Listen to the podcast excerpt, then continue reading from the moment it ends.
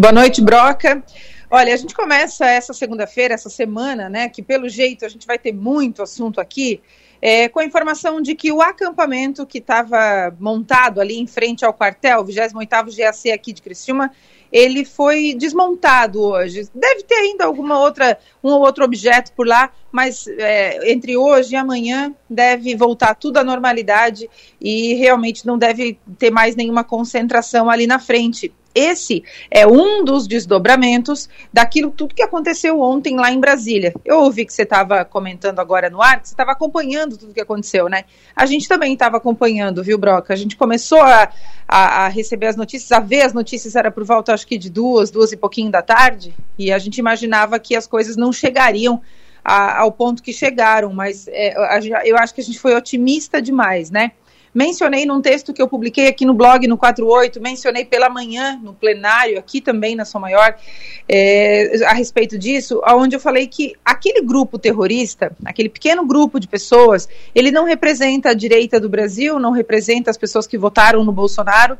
Ele é um grupo extremista, um grupo radical, um grupo terrorista e criminoso porque quem invade é, a propriedade do povo brasileiro, como aquelas pessoas fizeram ontem, não tem outra, outra forma de definir. São pessoas que cometeram um crime contra o Estado é, por eu acho que por puro prazer de depredar as coisas, né? É, o golpe que eles imaginavam que iria acontecer não aconteceu e por conta disso eles invadiram as, os palácios dos três poderes. Por lá deixaram marcas terríveis de destruição destruíram não só os objetos de uso do dia a dia, como símbolos históricos né, do, do nosso país, que não são propriedade deles, que não são propriedade de alguém, não são do presidente, é do povo brasileiro. A, a marca que deixaram por lá, além de muito triste, ela tem alguns significados. A depredação, quebra-quebra, vandalismo, baderna, são esses os adjetivos que a gente usa para definir aqueles fatos que aconteceram ontem, que entristeceram e revoltaram todas as pessoas que querem um país melhor, que visam um país melhor, que sabem que a eleição, uma vez você ganha, outra vez você perde, o seu candidato, né? Ganha, outra vez seu candidato perde, é assim. A democracia faz, é, é, é tem disso, né? É, precisa respeitar o resultado dela. E, e as cenas que a gente viu ontem foram muito, muito chocantes. O ministro Alexandre de Moraes, assim que, que, que, que, se manifestou pela primeira vez, determinou o afastamento do cargo do governador do Distrito Federal, o Ibanez Rocha, e, e que será certamente responsabilizado pela, pela, pelas pelos desdobramentos que teve tudo aquilo, né? Porque os atos golpistas, né? A, a, a, informação sobre isso já circulava nos grupos de WhatsApp, pela internet, em páginas específicas de apoiadores de, de, de pedido de golpe, né? Então tinha como ter monitorado. Houve uma, no mínimo, no mínimo, no mínimo, uma negligência, uma incompetência com a, na, na gestão da segurança daquele estado. Então imediatamente ele foi afastado das funções e até o dia 31 de, de janeiro agora, a, quem, quem, quem comanda por lá é o governo federal.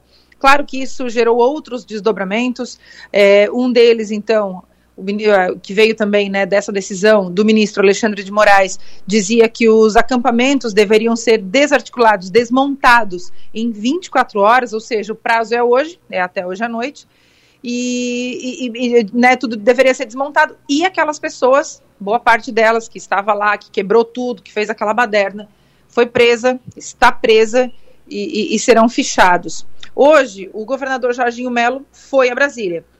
A informação de ontem era a de que ele não iria na reunião convocada pelo presidente Lula para tratar né, desses atos terroristas que aconteceram ontem. É, e a informação era de ontem, né, dizendo que ele não iria inicialmente. Mas hoje, no, no meio da tarde, acho que eram umas três horas, a assessoria informou que ele iria a Brasília, foi, de fato, foi a Brasília, viajou a Brasília para participar dessa reunião com o presidente Lula. E havia essa expectativa, porque o Jorginho Melo, Ele, ele foi o candidato do Bolsonaro aqui em Santa Catarina, né? Então ele, ele menciona isso sempre, que ele foi eleito, né, na onda Bolsonaro ainda, a onda que chegou com a mesma força de antes e elegeu de novo muita gente, entre eles o governador Jorginho Melo. Só que agora não é hora para isso, né, Broca? É hora para o Estado pensar racionalmente, não é hora para se portar de maneira é, não republicana. Acerta o Jorginho Melo em mudar de opinião e ir a Brasília. Seria muito ruidoso, teria um ruído muito ruim, né, uma faísca muito ruim ele não ir a Brasília na reunião com os outros é, governadores dos outros estados. A gente vai ver o que, que desdobra disso aí, vamos ver que que vai, que, como é que será essa, essa reunião, né? E amanhã a gente traz todos os detalhes aqui no Som Maior. Aproveito para informar que daqui a pouquinho, sete horas, a gente está ao vivo no estúdio da Som Maior, a Delor Lessa, o Piara Bosque e eu, para falar sobre esse dia triste da nossa democracia, que foi o domingo, e também de outros assuntos aqui do nosso estado. Por enquanto é isso, viu, Marcos Broca? Espero que a gente tenha notícias melhores nos outros dias da semana. Um abração e até amanhã. Vamos torcer para isso. Obrigado, Maga. Boa noite e até amanhã.